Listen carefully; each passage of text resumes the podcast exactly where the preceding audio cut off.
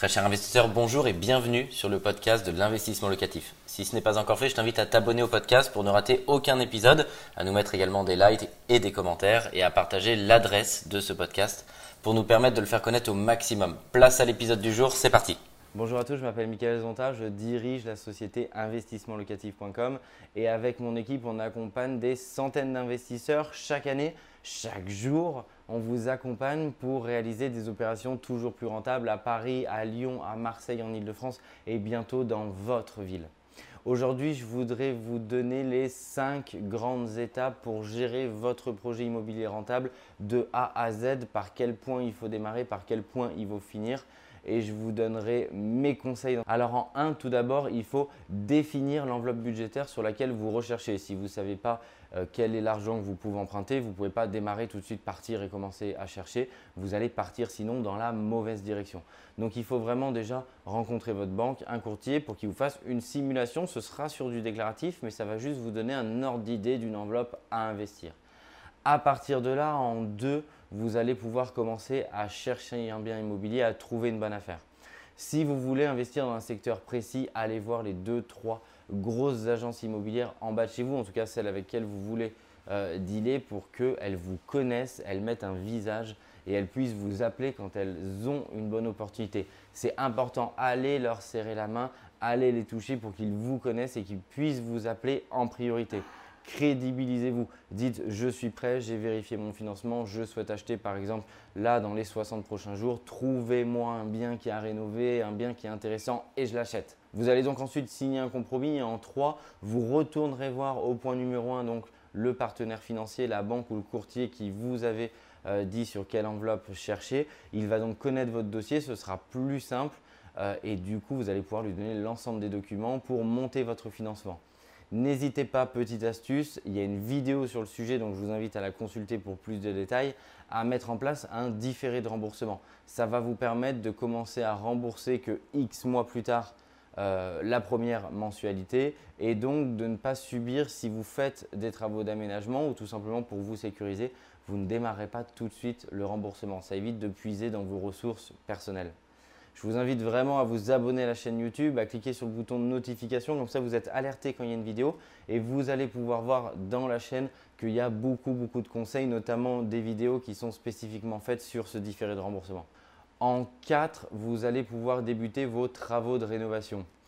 Optimiser le plan, optimiser l'espace à vivre, transformez-le en des produits plus rentables, par exemple des colocations, des produits de découpe, passer dans la catégorie supérieure, c'est-à-dire si vous avez un grand studio, transformez-le potentiellement en T2 pour que vous arriviez à le monétiser plus cher ou qu'il y ait un espace avec une chambre séparée, ça va plus plaire à votre locataire et vraiment faites une belle décoration. Je sais que souvent quand on est en bout de projet, même si on a emprunté cet argent, on, en a quand même beaucoup sorti. Et souvent, on est un peu rapace, on a un peu les oursins dans les poches sur la finalité de l'opération, sur la décoration. Et on se dit, est-ce que c'est nécessaire? Finalement, est-ce que je ne remettrai pas la commode que j'ai à la cave depuis 8 ans? Peut-être qu'elle va plaire à mon locataire. Non, elle ne plaira pas à votre locataire, cette commode. Donc ne lui la mettez pas, laissez-la à la cave, jetez-la. Mais ne lui donnez pas votre vieille commode. Achetez une commode Ikea, pas très chère. Ce sera beaucoup plus propre faites une déco tendance qui va pouvoir plaire au plus grand nombre, ni pour les filles ni pour les garçons, et ça va permettre vraiment d'ouvrir le spectre de locataire et de louer rapidement votre appartement. Enfin, la cinquième et dernière étape, c'est la location.